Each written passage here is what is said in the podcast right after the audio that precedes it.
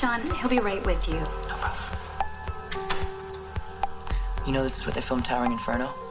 That's comforting. Hey guys, come on back. She offer you some waters? Oh yeah, we're cool. Sean, away. Come on in. Must be Mark. Hi. We took a look at everything, and congratulations. We're gonna start you off with a $500,000 investment. Maurice is gonna talk to you about some corporate restructuring. We'll file as a corporation in Delaware. Come up with a stock structure that allows for new investors. Now, That's a scene from the film The Social Network when Mark Zuckerberg secures $500,000 of investment from Peter Thiel and his venture capital firm for his promising startup. That promising startup, of course, was Facebook. That film in 2010 helped to shine a Hollywood spotlight on the venture capital industry and how it was behind the rise of tech giants like Facebook. But how do you get to the top of that industry? And what's it like when you get there?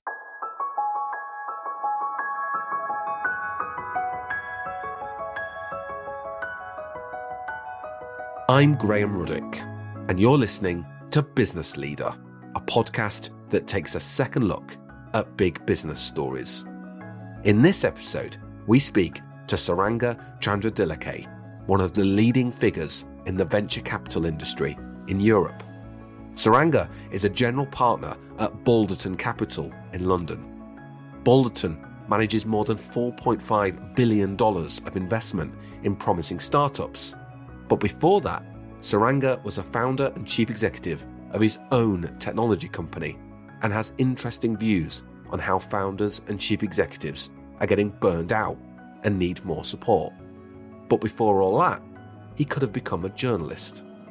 This is what happened next.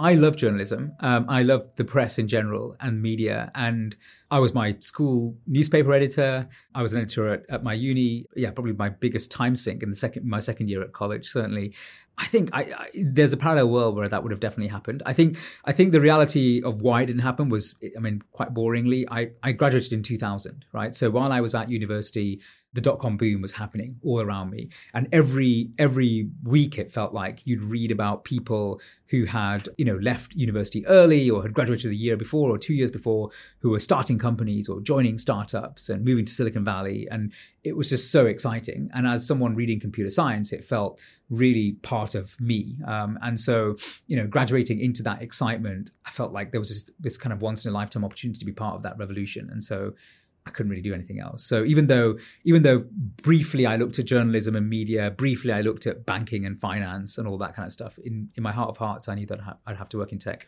So, you could just talk me through what happened sort of post university and how it, how you came to be on the path that eventually ends with you becoming a, a founder and a CEO? Like I say, I, I, looked at a few different options when I was graduating, but actually decided that tech was the way to go. I joined a company called Trilogy, which was a US software company. And it was a classic dot com hire in the sense that the company was sort of growing really, really rapidly. They were, you know, hiring great people from all over the world. We got moved to Austin, Texas, where they were headquartered. Um, it was a very, very glamorous life working in this sort of fast paced um, tech company. And about four months in, we had a very abrupt end to it when the dot com crash happened.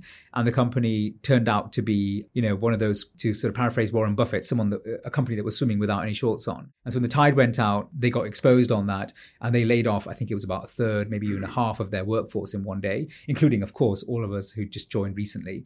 Um, and that was a massive, you know, hit to me. It was I think, the first time really that I'd really failed at something. Um, and it was just a few months into my career. And i just remember you know going back to my apartment in texas from the one-on-one meeting where i discovered that i no longer had a job and just not knowing how to process that and what to do with it and how i was going to react from that. Um, and this is you know uh, at the time i was on a visa in the us so not only had I lost my job, but I had to kind of leave the country within days. Otherwise, I'd be you know prosecuted by the immigration services or whatever. So so it was a very very immediate and abrupt failure, a failing, and and I think what was good about it was that it really taught me that you know sometimes you have to take these risks and sometimes you have to deal with real you know negative points and downturns in your career and if you can survive them actually that makes you you know it's a superpower right if if it, if it detracts so much that you can't survive them then that's no good but if you but I, I found that I could deal with it and that I was okay in the end. And so that gave me the confidence to take many, many more risks. So what that meant was that when I figured out what to do next, I decided rather than, you know, retreating to a safe job, I was going to join another startup, which I did, a company called Autonomy that was in Cambridge at the time. And I joined, I was probably about employee number 130 or 40 there. And that put me on a trajectory to learn a lot again. And again, I knew it was high risk, but it was worth taking the risk that took me to Silicon Valley. That got me excited about the idea of starting my own company. Um, that led to Blinkx and so on and so forth. So, you know, ironically, having a big failure early in my career was quite a valuable thing because it sort of taught me not to worry too much about failure. How, how, formative do you think it was? I mean, is it something that's faded into the background as time has gone by, or, or did suffering that and knowing the worst could happen, but actually wasn't that bad? Yeah mean that you could, as you say, you were in a position to take risks? Yeah, I think it was really important in the early days because it gave me this. Uh, I think I think you know a lot of people are afraid of failure and so they they won't take those risks and the reality is you have to take risks to really make big leaps forward um, so it was very important then i mean it's less relevant now for me personally but i'm really glad that it happened i don't think i, I think my trajectory would have been very different had i done other things and and not had that failure so you know ironically many people who you know do well at school do well at university or whatever and you know kind of study and get a good job and so on you end up becoming a bit too successful almost for your own good i think and you end up getting a bit wrapped up in that. And actually it can be good to sort of see to experience a few setbacks. In 2007 Suranga's career reached a key moment. He led a spin out of a new business from autonomy which at the time was one of the uk's most promising technology companies Blinkx was listed on the stock market in London, but Suranga, as the founder and chief executive, was based in Silicon Valley, in California. Blinkx had developed technology that allowed you to search online for videos. I mean, it was relatively straightforward because what happened at Autonomy was that at the time there was a real fashion for a lot of tech companies would let employees spend some time working on side projects. And the idea was that you could work on something for yourself, but also hopefully some of those might be the next product, the next idea, or whatever. Um, Google, I think, were the ones who really made it famous. They had this idea where on Fridays, people at Google were allowed to work on a side project of their of their of their whatever they wanted to. Gmail actually originally came from one of those side projects. It wasn't something which the Google CEO wanted to do. It was something that came out of an engineer's um, an engineer's sort of interest. And so, in that same way, autonomy, we were allowed to do side projects. And there was a side project which was around could we take some of the technology the company had built and apply it to consumer facing problems rather than enterprises. So, so, autonomy was always very much an enterprise software company. Um, and the idea was, could we do something interesting in, in the consumer market? And yeah, and so I was involved in that project. There were a few of us working on it, and it was a really, really interesting idea. And we thought that there was potential for it. And so we then went out and tried to sell it. And there was some initial traction in the early days around primarily the use of that um, technology to search video content because video online was beginning to grow. This is a few years, it's around the time that YouTube was founded, around the time that BBC iPlayer was launched. And so as people started to think about that problem, we had a tool that could sort of solve the problem. And so we sort of thought, oh, there's an opportunity here to build a search engine. And that's really what we started to do. And then it became very clear that actually it was a very different kind of business. The business model was totally different. It was probably advertising based. People that we had to hire were very different. Um, the people we sold to, the customers were totally different. We were building a consumer facing product. We were selling to advertisers, whereas you know autonomy was selling to you know Fortune 500 companies. The, the shorthand we used to use was that you know our employees needed to be wearing jeans and t-shirts and hoodies and their employees were all wearing suits. And there was nothing wrong with either, but that was the nature of the businesses. And so at that point, it became clear we were going to have to do some kind of spin out. And so then we had to engineer that and figure that out. And the, the details of that were less exciting. That was more about all kinds of tax regulations and everything else. But ultimately, we did that. And that allowed us to be more successful in the end. I think it's one of these funny things where the interesting thing about being able to launch it within autonomy was that it gave us the confidence and the comfort and the kind of foundation to build something new without having to do it, you know, with with no money at all. But then for it to be big, we had to take a bit of a risk and launch off on our own. Um, because if we tried to keep it as a division within the company, I think we would have had a ceiling. Many of you will have heard the name of Autonomy and Mike Lynch and know what subsequently happened to the tech company and its founder. Autonomy was bought by the American tech giant HP for £7.4 billion in 2011. But not long after, HP wrote off most of the value of autonomy. There was then a long legal battle, and in 2022, HP won a civil fraud case after claiming that it had been duped into overpaying for autonomy. Mike Lynch has been extradited to the US to face criminal fraud charges there. How do you feel about what subsequently ended up happening to the company? Obviously, you were no longer part of it, but how did you feel about what ended up happening? Yeah, I mean, I so I'm I'm happy to say everything I know because you know, fortunately or unfortunately, I wasn't involved in any of that. So, um, yeah, I'm I'm sad really. Um, you know, autonomy was a really important formative place for me to work, um, and I learned a lot from actually lots of people there, uh, including Mike uh, and his co-founder Richard. But then obviously the company continued to grow. I mean, it, when I left, I think it was doing about $100 million of revenue, which seemed huge at the time. By the time they were acquired, they were doing more like $1.5 billion of revenue. So they, they did a lot after I left. I can't pretend to be to have to have achieved any of that um, while I was there. And the reason why I think it's a shame, you know, personally, it's because you know it, it, obviously has tarnished memories for a whole bunch of people who are important to me. But more importantly, it was a, a genuine like success of the UK tech industry.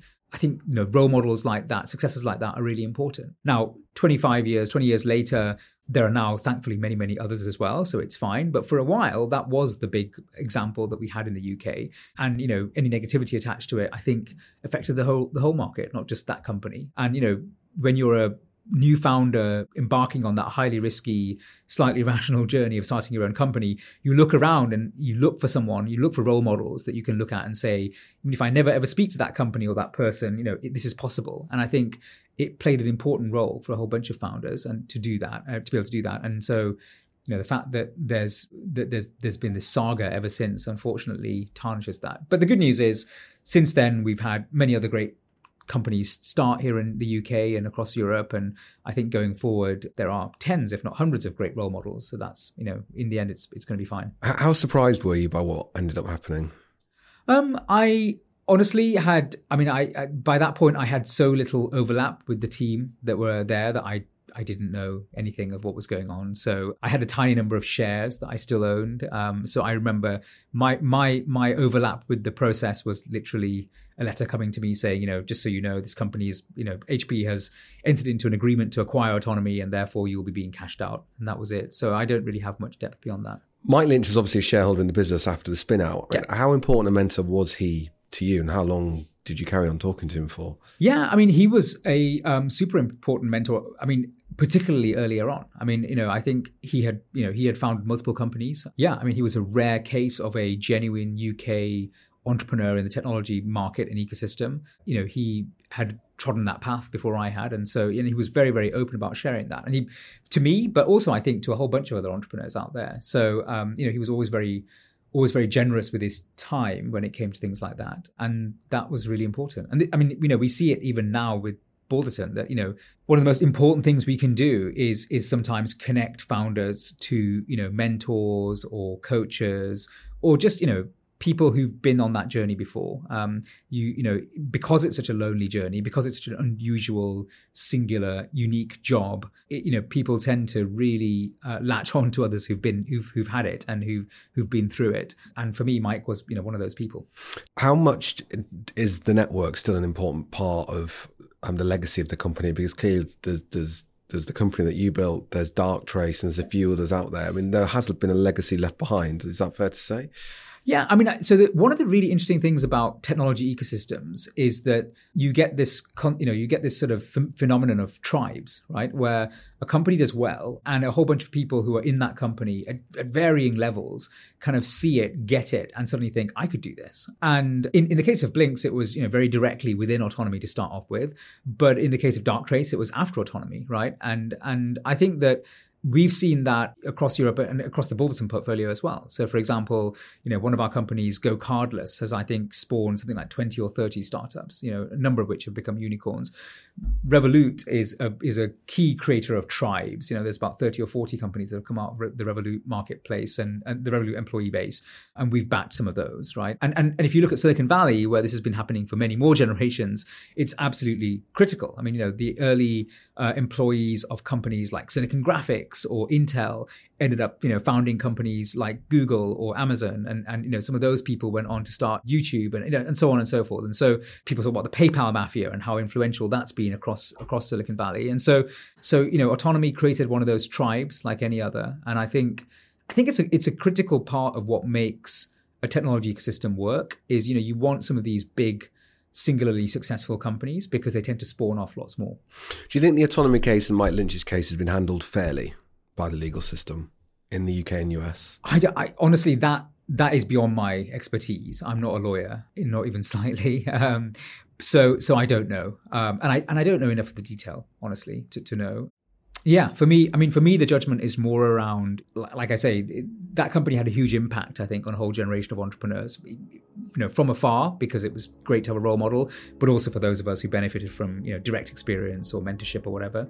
And that's the bit that's sad for me. Suranga stood down as chief executive of Blinkx, the company he had built in 2014. Its value on the stock market had cleared $1 billion, but the company had been through challenging times along the way, and it would do so again. He was close to burning out.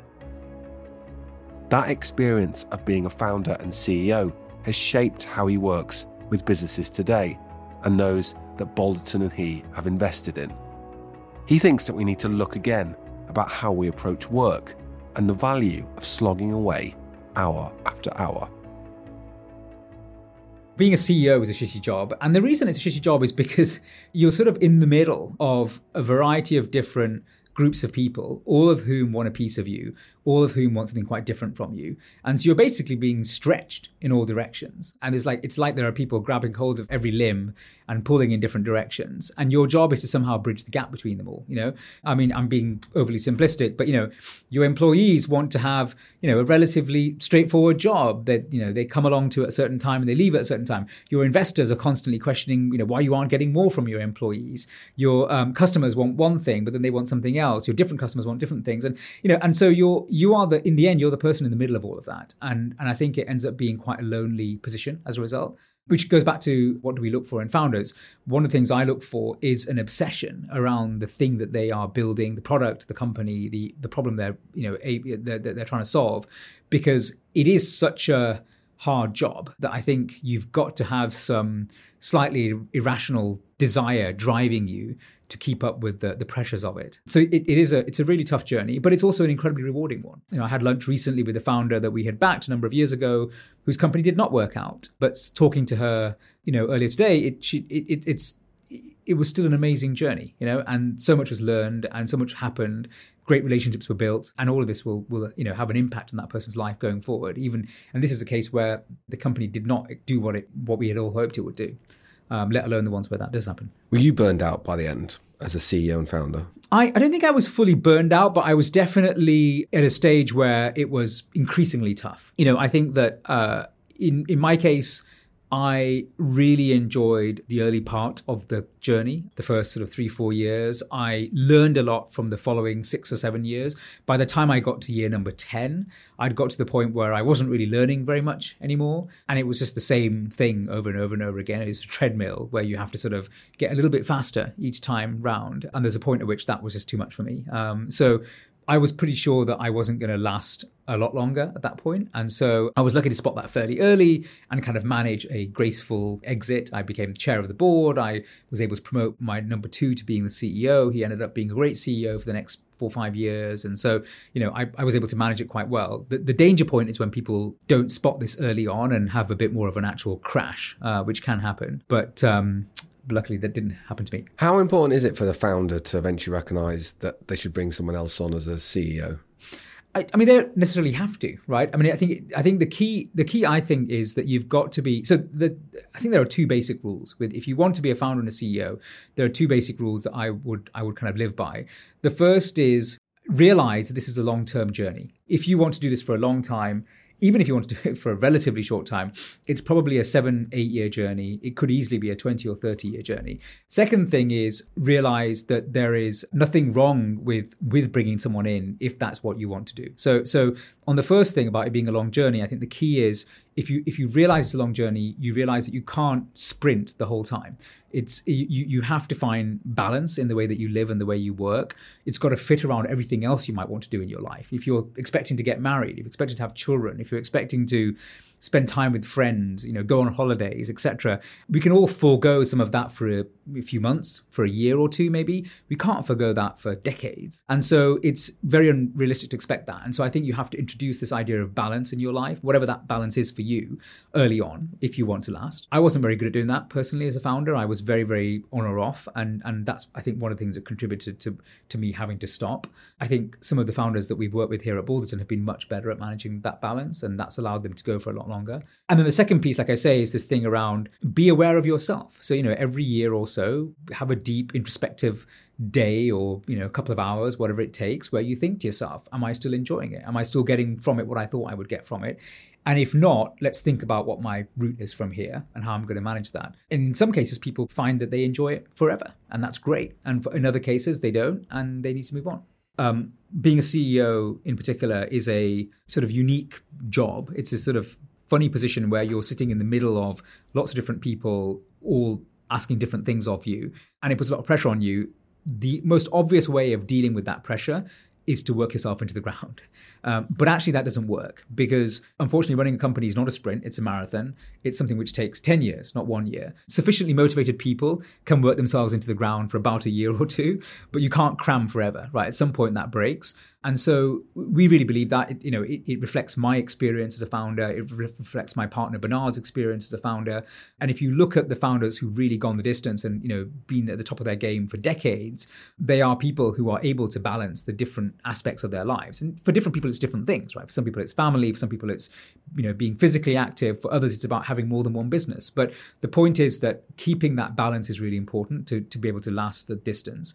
Last year, we did kind of following on this conviction we had, which was strongly held but had little evidence behind it, we decided we'd try and find out if it was a real thing or whether we were just imagining it. And we did a large survey and we found that actually we were right. The resounding majority of founders believe that they do not have sufficient balance in their lives, and that as a result of that, they are more stressed, more tired for too much of the time. And that isn't just bad from the point of view of the way they feel, but they actually also believe, a majority of them believe that it means they end up making substandard decisions. They, they, they end up um, sacrificing ultimately the success of their company because they are so overworked. And I think that the reason for this is down to the history uh, of, of the industry, where really, as a sort of originally cottage industry sort of exploding on the west coast of the US, out of dorm rooms at places like Stanford and MIT, there's this real macho culture to the whole thing of this kind of idea of, you know, you should just work harder and do more.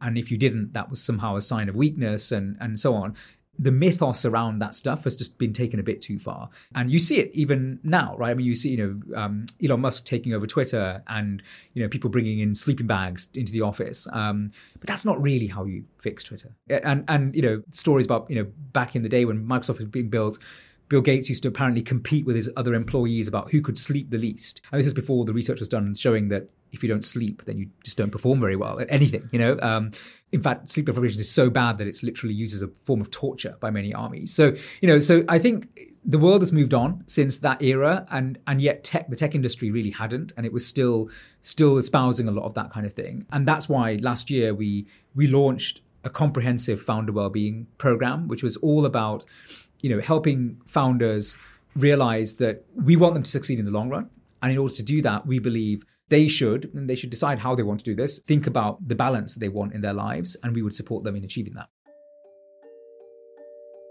Suranga Chandratillake has now been a venture capital investor for more than a decade.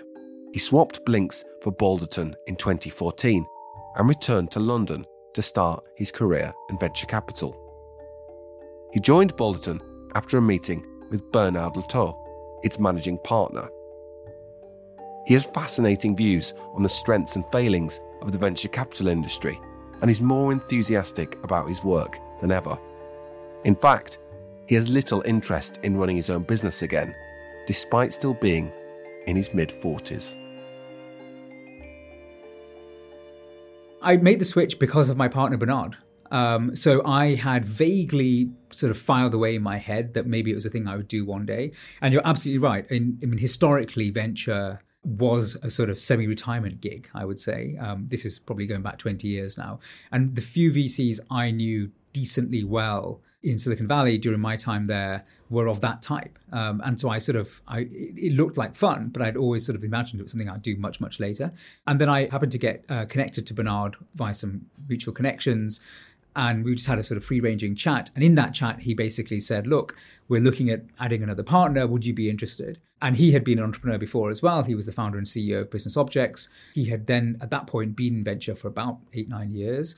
And he said, Look, it's been an amazing journey for me. And, and he really convinced me in that in that one coffee conversation that it was worth a proper look. Is it a natural transition that you can make as a founder and CEO, or do you think there are certain character traits that you have that meant you've been able to do it? Uh, I think so. Not every founder is a great VC, and not every VC could be a great founder, and and, and there are many great VCs who are not founders. So I so the reality is, it's just that there isn't a sort of easy one to one mapping of these things. I think, but I think you know if you are someone who has the work ethic that is typical for a founder or CEO, if you're someone who has a deep inherent sort of excitement around technology and the change it can bring and the opportunity it can open, then those are the sorts of qualities that probably will make you a good VC as well. But on the flip side, you've got to have other things like, you know, you need to be interested in and kind of engaged on the idea of being a financial manager because in the end that's my job. I manage other people's money and you have to take that seriously in my opinion. And there are some people who don't think of it that way and i think that's a mistake. And secondly like i mentioned earlier the it's really important to be able to not always feel the need to be in control yourself. You know part of what you have to i mean we are minority shareholders. We sit on boards we advise we're a sounding board we're a partner we're absolutely not the people who are building the company or running the company. And so it's really important that you're okay with that. Um, and not every founder can deal with that ego hit, I think, at times. What are the common challenges that businesses face as they're scaling up that you, that you would try and advise them on? There are all kinds of challenges, but I think the single biggest thing is in the end, startups, like most human endeavor, are all about the people. And it's really important to understand that the same people won't necessarily be relevant throughout the entire journey. It's a bit of a cliche, but it's really true. And you just got to be ready to change your team over time. Um, some people will go with a company all the way from start to finish, and that's fine. Um, but then others just won't. Others will be perfect for a certain stage of the business, but not for the for the next stage or for the stage before. And so, understanding that, being okay with that, you know, still being very celebratory about the contribution people do make in the period that they are with the company is really important. But it's really hard to to to, to fall at that barrier. Um, you know, when you're a founder, it's a really lonely job. It's a very difficult, challenging job, and you inevitably build very deep relationships and very tight relationships, codependencies really with some of your early employees and with your co-founders, and that's great. Some of those will be the strongest relationships you'll ever have, um, in certainly in, a, in your work life. But five years later, if the company is still growing massively, they may no longer be the right people for those jobs, and you need to be okay with that and moving away from that. Sometimes they will be, sometimes they won't be. And so, you know, being open-minded about that is is crucial. I think that's one of the biggest challenges. And then the other big challenge is with always with these things is and this is maybe good kind of advice for life in general is this whole thing around you know knowing what you can control and knowing what you can't control and being able to focus your energies and your efforts and your emotions on the bits you can and letting go of the bits you can't i think there's been a really big wake up call on that in the last couple of years, right? There's been an effective tech downturn in financing, mm. in demand from the market, et cetera, et cetera.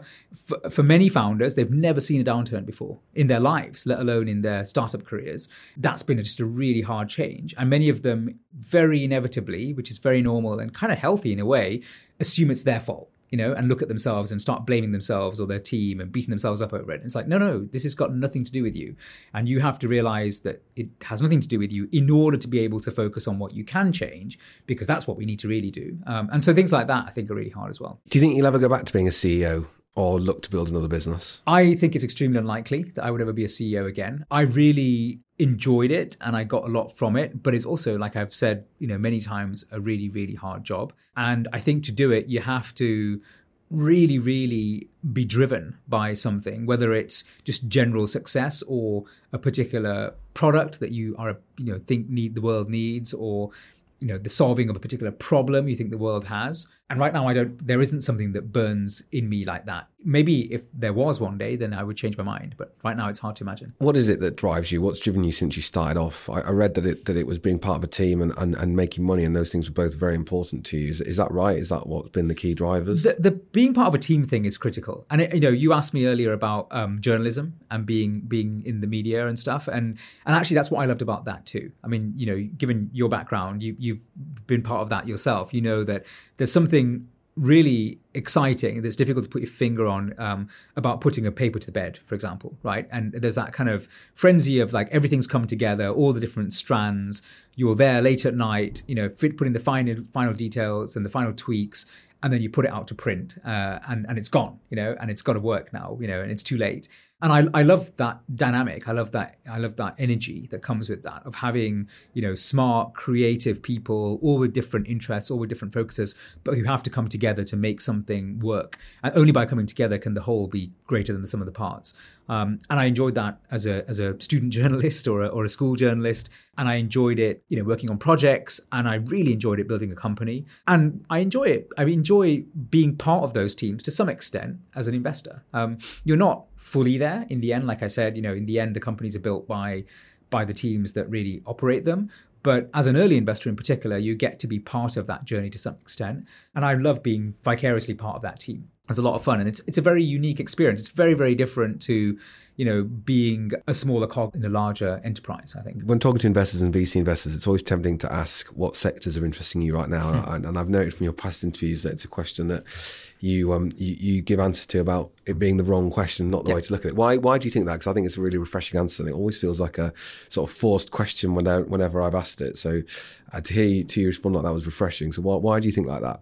Yeah, I think so. The reality is that VCs, I, I think most VCs are rubbish at telling the future. I, I really don't think our job is to gaze into a crystal ball. Our job is to spot lightning as it strikes and you know jump on the back of it as quickly as possible you know so that's what i look for i look for founders who are remarkable individuals but who are building remarkable things and for me it's all about being able to spot that with as little information and as quickly and as early as possible uh, and obviously ideally before my co- competition and then and then you know helping facilitate that founder achieve that uh, in a variety of ways. You know, obviously from writing them a check, which gives them cash to do part of it, but also helping them in you know a multitude of other ways as well. And so that's what I think the job is about. And therefore, I don't really, you know, I of course intellectually get excited about certain sectors here and there, and I'd read about them a lot and so on. But I'm I'm never uh, I I- I don't you know hunt a particular sector looking for an investment in that sector. I just think that's a that's a mistake. Interestingly, if you look at some of the most iconic companies that have been built over the years, many of them came out of sectors that were deeply unfashionable at the time that they had their early venture rounds. Um, the best example being Google. Search was seen as being a really, really crap industry and business model and business. All of the early attempts at search, Alta Vista, InfoSeek, etc., they'd all been these big failures, really. I mean, they'd kind of, you know, in the dot com boom, some of them had managed to get public, but really with very little revenue, no profits, etc. And and they'd all turn out to be really rubbish businesses from a sort of unit economic point of view.